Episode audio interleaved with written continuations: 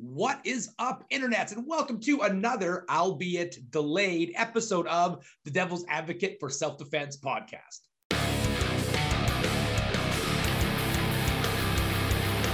All right, everybody, we're back for episode 49. I just want to remind everybody we're still doing this show. We're just not going to be doing this show publicly anymore.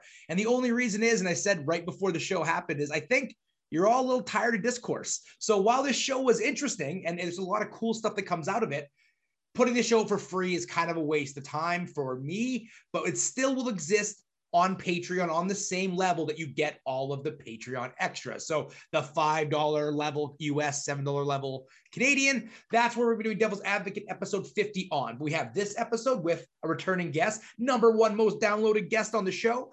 And uh, and then we have one more episode coming up with a Thai boxer friend of mine discussing the relative use of headbutts because Lethwei becomes a popular martial art right now. So we're talking about headbutts in sport competition, another really cool debate. That'll be the free 50, and then everything else will go behind the paywall. So if this is your first time joining me, maybe you have no idea who I am, you're a fan of Beverly, you're deciding to listen to the show because she's killing it right now. Uh, how the show works very simply is I become the devil's advocate for a topic that involves self defense or martial arts. So this week, the topic we're going to be discussing is Do statistics matter when teaching self defense? So, is there a purpose to add statistics to your curriculum? What is the point of that? Before we decide, we tell you who is uh, taking what side. I want my guest to give the listeners a little explanation of who she is. So, Beverly, why don't you tell the listeners a little bit about yourself? Yeah, sure. Hi, world. My name is Beverly Baker, and I am the founder and instructor of Asphalt Anthropology. I've been involved in the self defense industry for over 20 years, got into that by way of martial arts. Um, started in high school doing that, just fell in love. Um, and then in the last, excuse me, several years, um, I developed something called asphalt anthropology because I really saw a disconnect between actual needs of people living in my community and what was being presented in physical self-defense classes. Um, and so we get into a lot of situational awareness understanding your environment how to read people. Um, i really focus it more for, for people living in dense uh, public spaces, but they're principle based, so it can apply apply anywhere. So I live in LA. I live in the heart of the tourist district of Hollywood. So this has been my petri dish, literally, to kind of observe, kind of test some things that that people I, have always taken for granted in my 20 plus years um, of being true in the self defense world, and I'm finding out not so much uh, on on certain things. So that's my spiel. Awesome. So don't forget at the end of the free episode, we'll give you all of the social connection points if you want to follow Beverly. I highly recommend it. She puts up a lot of good stuff. She also quotes me sometimes, so I'm a little biased, but that's I the best stuff. I definitely recommend that you, you check out her social media. So as I said, uh, we're going to be doing a debate today on if statistics matter. Now, there's a couple of rules of the show, if this is your first time joining us, that we have to observe. So the debate is going to be 20 minutes. It will start with Beverly doing an opening statement. Then I get to come in and counter. I am literally just taking the opposite side of the argument or the debate that my guest has taken. So remember, that's why I'm the devil's advocate. If you want to hear our actual thoughts and feelings on this, so don't at me if you're mad at me. This is me just being the devil's advocate. If you want to hear our real thoughts, jump onto Final Thoughts, which is an extra portion we put on Patreon at the $5 level. Every single episode has one of those. We talk about the takeaways, we talk about uh, what our actual views on the topic are, et cetera, et cetera, because we want to make the debate interesting. The second rule is we want to keep this debate as constructive as possible. And people, if you've been on the internet for more than a minute, people tend to fall into a lot of logic fallacy holes when they're making debates on the internet. We didn't want that to happen on the show. So there's 15 logic fallacies that I say we've sent ahead of time, but Bev's already seen them. Uh, so that we've already done if one of us hits a logic fallacy, so for example, a straw man fallacy, a straw man fallacy being creating an argument that isn't what the debate is about. If one of us falls into prey to that, the other one gets to call that person out. So it'll be, excuse me, you just did a slippery slope fallacy that is actually accurate. If the other person can't debate why it's not that fallacy, hence it's a debate, they need to stop talking, take a deep breath give a nice little apology. Yep, sorry about that. And then secede their turn to the other person so the other person gets an advantage. So we're trying to. The early days, you made us do burpees, didn't you? I wish I should. I, I, I, thought I remember something about burpees. That's why it's burpees been a while. Last rule is we start as friends, we leave as friends. Uh, when I started this debate show 49 episodes and like two years ago, uh, everybody was like, oh, how are you going to maintain your friendships with people? We're going to maintain them because having a slightly different opinion doesn't mean we shouldn't be friends anymore. That's so what we're trying to do here is show people you can have civil discourse and still leave being friends. So we're not going to do any personal attacks, ad hominems, none that kind of stuff. Trying to keep as fun as possible. So, as I said, the initial topic we're going to be talking today is do stats matter when teaching self defense? Beverly, what side of this debate are you taking? That stats absolutely do matter in uh, self defense. Right. And so I'm going to take the devil's advocate side one more time. I'm just taking the opposite. And I'm going to say that statistics don't actually matter for self defense classes. So we're going to put 20 minutes on the clock. Beverly, you have up to uh, four minutes to get your point across and then and set the stage for the debate. And we'll go from there. So are you ready, Beverly? I am ready. Go. Okay, so stats definitely matter in uh, terms of self-defense. Um, I think that's something that is frequently overlooked. We think of self-defense and we immediately go to rock'em sock'em. Let's hit things. Let's punch things. Let's let's do all that, which is totally fun, by the way. I'm not dissing those those very fun activities, um, but without thought behind what is happening for your particular student, um, and, and and not programming for them specifically then you're going to run into trouble at best and at worst you're actually setting themselves that you're setting your students up for violence that they may not be prepared for. Um, now I'm speaking as if I'm speaking to other instructors, but you know I wanted to have this conversation because I think folks who are looking for self-defense, a question I get a lot is how do I pick a good self-defense instructor? And there's there's a lot of ways that we can slice and dice this, but I really want folks who maybe are training or who are thinking about training can think about finding a really good match for themselves. So I, I have an agenda with this conversation just to really support folks.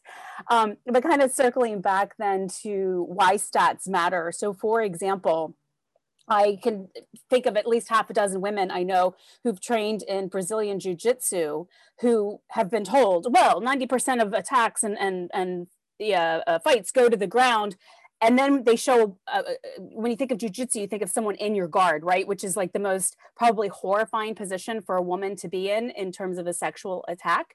But I can think of at least a half a dozen women who I know who have trained in, in Brazilian jiu-jitsu who have been sexually assaulted while standing up, who have been sexually assaulted under their clothes, who've been sexually assaulted in like these sneaky, creepy little way. I say little um, because it's just not the big attack that we're sold. And so when we don't look at actually how things happen and what we are personally um, susceptible to, then we end up training. So I can, again, the, the women I've, I've talked to, they leave feeling really terrible. Like they screwed up. Like, oh, I did my Brazilian Jiu Jitsu wrong, but they weren't training for that event. So I, I, do have an agenda here of really supporting folks to pick the right thing for themselves.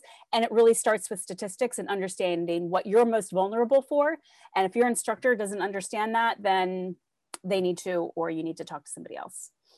Awesome. So, on the other side of this, so again, taking the devil's advocate side, this conversation started with something that I say all the time, which is stats don't matter in an attack, they only matter when building a program. So I'm going to really focus on the attack. And so I think there's some inherent issues, inherent issues when using statistics. Number one, very few martial arts instructors are actually statisticians or people that know how stats work a lot of people tend to read the conclusions of papers without looking at the definition of terms. And that's where that 90% of fights go to the ground BS started. Was somebody read a conclusion of a paper, not realizing the definitions using the paper or something different. So right. that leads me to the second thing. Number one is because they're not they're not people that create stats or often even understand stats. They could be misquoting stats. So now they're not I don't know if it's more of a sin to give no information or if it's more of a sin to give false information. Because for a very long time, people believe that 90% of fights went to the ground. The next thing it does, I think, it builds self uh, false confidence. And the reason why I say they don't matter in a fight is because if you train all of your knife defense, because statistically the most likely way you're going to get stabbed is underhand. The second an overhand attack comes, number one, it might freeze you or make you freak out because you are training against these statistics. And I think the stats give people a false security blanket, almost a little bit of talisman mentality, like carrying a gun with no training does, right? So they have they have all this information and knowledge in their heads, and they think that because they know the numbers, those numbers will make them safe. But if they get into a bad situation, which is statistically rare, talking about stats, but they do get into a really bad situation and something happens outside of what they were taught, it could one build um it would make degrade trust in the system or degrade trust in the coach. Beverly. You raise amazing points, right? They're, you're not wrong at all. it's I, am not going to switch sides, but I, t- I totally agree with what you're saying. Um, point one, people don't know how to evaluate stats. Absolutely. I remember taking stats in college and it was so freaking hard. Yeah. And like I hated it and it hurt my brain. And I had to like go and get tutoring and I did fine in the class, but I had to like work for it. Right. And the question is, you know, do, do, are we going to have to work that hard? Should we work that hard? And I, I say yes we should if we are taking on the responsibility of talking about things that are people's worst nightmares, then we need to come into it with a very fully formed criti- uh, use use of our faculties and critical thinking. I think that critical thinking is absolutely a skill that has fallen by the wayside. We see all kinds of crap out there on social media or wherever, and oh well they look like an expert they sound like an expert without using our own critical thinking. And so if if you are a self-defense instructor and you are not looking at stats and and and i'm not saying it's not hard it is hard to, to kind of break it down and to and to critically think. And and I think the example we talked about of the the 90% um, where used to be said that you know oh 90% of fights go to the ground. And there's there that was glommed onto to promote a specific style of martial art. Um, but at the same time, it actually the, the lack of critical thinking there because my first thought is well that was an lapd study so what's the goals of the cop their goal is to arrest detain these folks my goal is to not put handcuffs on someone. That is like my goal is to get away. You have something? What? Nope no i'm agreeing with you. Okay. So so i think it's a it's a very so for us to look at that particular study and I'm, we'll just pick on that one because we had already kind of talked about it. And if you're not applying critical thinking well you know what is my my goal? Is it to put handcuffs on someone or is it to escape? What is it for my students? Now if if handcuffs are the thing then you know that's that's where that's where you got to go um, but my focus for a long time has been on women's self-defense. I'm expanding that to um, city dwellers and people most likely to be targeted. So that's not necessarily just women, that could be folks of color, that could be trans people, that kind of thing. Um, and that's frankly, one thing that has inspired me to have this conversation is I feel like the self defense industry is so focused on a very particular demographic, which generally tends to be a white female living in the suburbs and who has disposable income to pay for self defense classes versus people who I would say, looking at stats, are most vulnerable, which would be people of color. Uh, there's a lot of hate crimes going on right now, but that's frankly not new when we look at um, hate crimes against LGBTQIA friends. Um, that that's through the roof. And so when we just kind of come at it from this rock'em sock'em and then we cherry pick statistics um, to fit our own narrative, we're not being honest with ourselves and we're not being honest with our clients. And that actually, uh, that can do harm. That can do harm. I agree. And so, like, kind of getting a little bit more focused back on stats in the teaching area. I think that like one of the biggest issues is, and I'm going to keep using this 90% uh, thing that was from the LAPD study because yeah. literally somebody quoted that to me three weeks ago. And this is the problem when you rely heavily on stats, especially in a self-defense class, is people with stats like to set it and forget it. So yeah. they learn the stat, okay, 90% of fights go to the ground. This is my truth. I'm going to leave. And now every other stat that comes out, they don't reassess, they don't relearn, they don't keep going. They learn it once, they think they got it, they check the box. Stats are so they're flimsy they're flimsy at best right because again yeah. there's definitions of stats there's also um you know the only way you could get a stat is by somebody be, being willing to do a survey right so like when you look at the numbers of violence you can say like yeah uh, let's say 80% of violent crime is happening to women and 20% happening to men. This isn't a real stat. I'm just making this up. So, but it could be that it's 50 50, but 30% of men refuse to take a survey saying they were victimized, right? So while we are getting glimpses of the truth from a stat, we're not actually getting the truth. And that's how the stats are being sold, is they're being sold as ultimate truth from this sample size. But we have to remember this is an opt-in sample size most often, not a actual sample size, which is why I think it gets slated, as you were mentioning, right? Like a lot of people are really experiencing domestic abuse aren't filling out a survey about domestic abuse. They're just not right. doing that. So yeah. while the stats are good, I don't think they're necessary for this debate. I don't think they're necessary because they're flimsy. They're they're they're soft science at best yeah, again, you you raise really good points, and the and the goal though with with stats and, and where stats come from, right, is is the idea of scientific inquiry, and scientific inquiry never ends. It's never okay we've discovered gravity and now it's over right? Like there's there's there's more to go with that. And there's definitely more to go with stats. Stats do change. Um, for example looking at stats and I'm, I'm talking about reported crimes um, to the police not self-reporting. So we're talking about yeah i loved what you said about adaptability right? Because if we think that we take a survey or we read some research at a point in time that it's frozen like that forever. Um, you know so this year we have seen you know, increases in gun violence uh, across multiple cities in the United States. I'm not sure about Canada. I'm just following the trends here in the U.S. And most of them, are you guys seeing the same thing? Uh, I, I, actually haven't looked, so I don't. Okay, Okay, so it's def- it's definitely happening uh, here in Los Angeles and, and other cities that that I've been kind of peeking at, and I mean that points to the how the, the the dynamics of all of this, right? It's it's it is fluid. So like we are coming out of a shutdown that was very traumatic. People lost money, they lost jobs, they lost lives, they lost loved ones.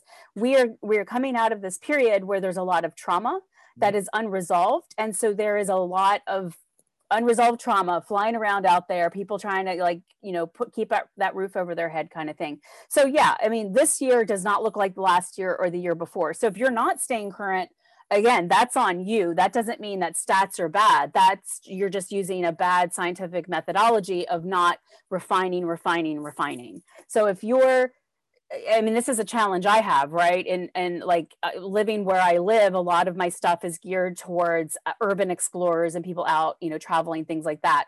Well, that had like I had nothing to do last year, very little to talk about. So you know, you kind of have to stay up to date. Like, what is the next thing I can be learning? So if if new types of things are coming out, if if the dump if if uh, crime stats are changing, it's really your responsibility if you're an instructor and as a student um, we've been talking a lot about s- instructors here, but let's kind of flip it to the students a little bit. I, I'm really passionate about undoing a lot of the fear that is put in people's heads um, by media, by self-defense instructors. Um, themselves. And so I'd love for people to understand like, okay, what am I most vulnerable for? Do I walk around wearing $400,000 watches and, you know, and flashing that stuff? Well, then I know what I'm vulnerable for, right? Like we, we need to be, have more, um, uh, uh, granularity and understanding what, what our victim profile is. And so whether you're an instructor or whether you're a student, these are important for you to kind of keep up with. Well, I think that's a great point, uh, but I'm going to flip it, literally my job. And the, the point of it is, or the flip of this is going to be this is kind of the problem when people throw stats around thinking that gives them authority because they read a book or a study, right. right. And here's the problem. I understand, like, yeah, like in a perfect world, students would do their own research, but literally, why a student is paying the instructors to outsource that research to the paid expert. So they're right. most likely just going to listen to whatever stat the person gives, and they're probably not even going to fact check it. They're just going to assume it's correct.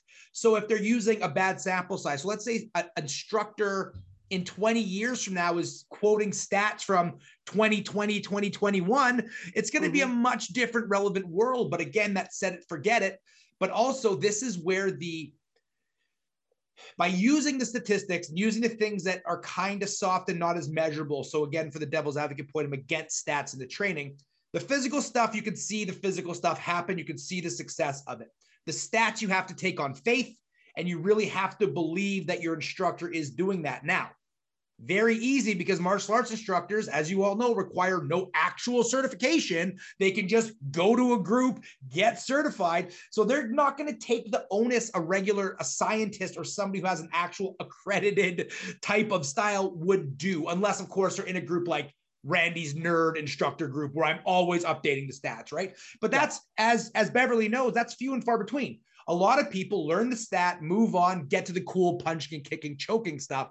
And I think that's why I don't know if it matters in the class because one, just because something happens statistically doesn't mean it's going to happen to you in that manner. And two, who knows if these stats are even correct or even from the country or region I live in, right? Like they just could be from anywhere. Like when I put together the realities of violence class, I said in the class, these stats are from these countries. This is not a totality, total thing of the planet. Everywhere is slightly different. Right, right, right, right, right, right. You make a great case. And you know what? sure i will give you that that the student is not going to go out and do that research so then that therefore puts the onus and the burden much more if we're going to take it off the student then we're putting it on the instructor to be knowledgeable and to research and to frankly not resort to fear to attract and keep students. Um, you know, I'll harp on that because that's that's a personal pet peeve, um, and we kind of got into that in, in our earlier uh, debate when we talked about using CCTV yep. um, on on social media and things like that. And so, okay, if if if if if we're not going to think the student's going to do that i can i can live with that but then that means we're going to shift the burden more to the instructor and that's yeah. where the critical thinking comes in. Now we're all going to come to this with biases right? That i, I don't you, you keep saying the numbers are soft. I, I the the numbers aren't soft.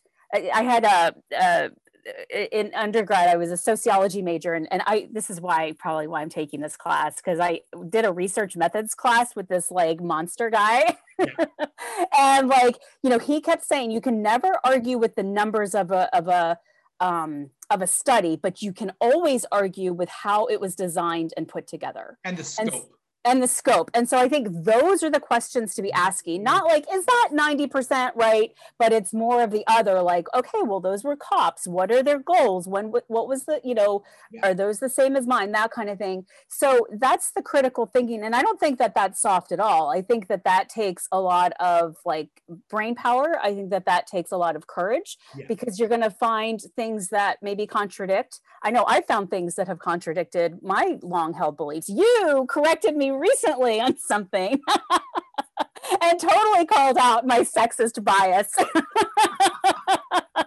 you and, and I told you because you said something to me. Just a little backstory. I was working on a graph. Sorry, I know I'm digressing, but a graph, and it was talking about um, dangerous places, and I identified young men. And you were like, maybe you should change that to young people. And my husband said the same thing. And as I dug into the research, Randy, as I dug into the statistics, as I dug into the, the reporting, you it, it, bore out what you were saying right it's it's not young men it's young people now there is a component to the male aspect that makes places dangerous but i needed to do my job yeah. and get more more fine tuned on that otherwise i was being lazy just repeating things i had said before and it was you calling me out and then just going and like looking at that research that i hope will create a better product for the people that that i'm serving. Um, but you you raised a really great point about you know how stats change. We've got to stay adaptable and that could not be more true. If you're going to put yourself in a position to be an instructor then you've got to stay up to date on that yeah, and I will concede. I will concede the point. What I was saying was, and so it's not quite exactly a correct uh, quote or a correct line of thinking. When I say the numbers are soft, I meant the numbers are soft because people extrapolate them into areas they don't belong outside the scope of the survey. Yeah. Yes, yeah. I concede that point. That is not. Yeah. You are right. The yeah. The, the numbers in the studies are solid the way they're used are soft. They're putting yes. um, well, I, and that's the point, right? Like you, you, if you go read a paper, if all you read is the abstract, yes, or the conclusion, or the conclusion, because that's the point. You've got like that's where the critical thinking is. That's what I mean. This is the hard part, but this is where the actual learning takes place. Is how was that study designed? Right. Who was studied? Who and who who was studying? You know, I you know the the stuff that I work on in terms of you know being street smart and urban exploring. I'm a white female who's 50 years old, so the challenges I'm going to run into are different from a 20 year old uh, Hispanic trans person, right? So it's like I can't speak for everyone, but we need to acknowledge those biases that we all have. And, and our bias isn't necessarily a cognitive one, but it's how we experience the world. I've never experienced the world as a gay person. So I get to la di da and and pretend like it's okay until I learn otherwise. right. I think so. This is bringing us to the end of the debate. We only have a couple seconds left, but this is going to lead us into the final thoughts topic. So yeah. I loved what you said. Uh, we we agreed that you know the onus has to go on the instructor, not on the client, because I think the other problem is is when people you, you think the research is bad when an, a person who knows the field does it. When some layman does a Google search check, the facts are really, really bad, right? So, uh, and this is what's leading to what, what we're calling the death of expertise. That's kind of what I want to talk about. Final thoughts. So we'll yeah. leave that with all of you. It's five, seven bucks, suckers. Get over there. Go get uh, on Patreon. Yeah. that's the end of the free podcast. Uh, Beverly, as always, thank you so much for being here. I love having conversations with you. Beverly, why don't you tell the people where they can get a hold of you? Yeah, sure. So I am most active on Instagram at asphalt underscore anthropology. Um, from there, you can go to my website. I do a monthly newsletter with uh, a new blog article each month. That's the best way, I think, to stay in touch. Um, so we're not beholden to funky algorithms on the internet. Um, but I do enjoy Instagram, um, and I love, you know, hearing from people. And and my classes are always very much here's the principle. Now let's workshop what your challenges are. So if you have any questions, shoot them at me, and um, let's hang out on the internet. Awesome. And of course, as always, you can find me, Randy King, live if you're listening because of Bev and not me. I'm there. We're jump over to Patreon. Final thoughts. Every episode has a final thoughts. I would argue, and I know it's a little, I know it's a little bit of bias because it's my Patreon, but sometimes the final thoughts are actually better than the episode. So I highly recommend even sign up one month, binge it, and then cancel. Also fine. Do what you got to do.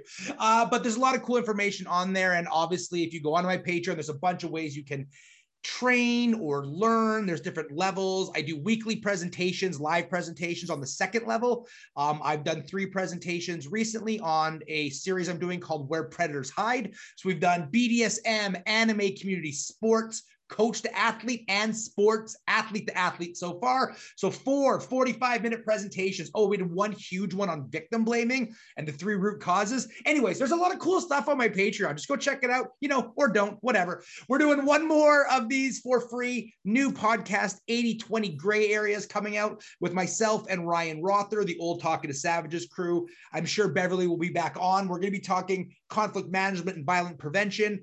Uh, and then we're doing something called a Ryan remix. You'll see what that is. But, anyways, come join us on Patreon and uh, we'll talk to y'all soon. See you for the last episode within the next couple of weeks.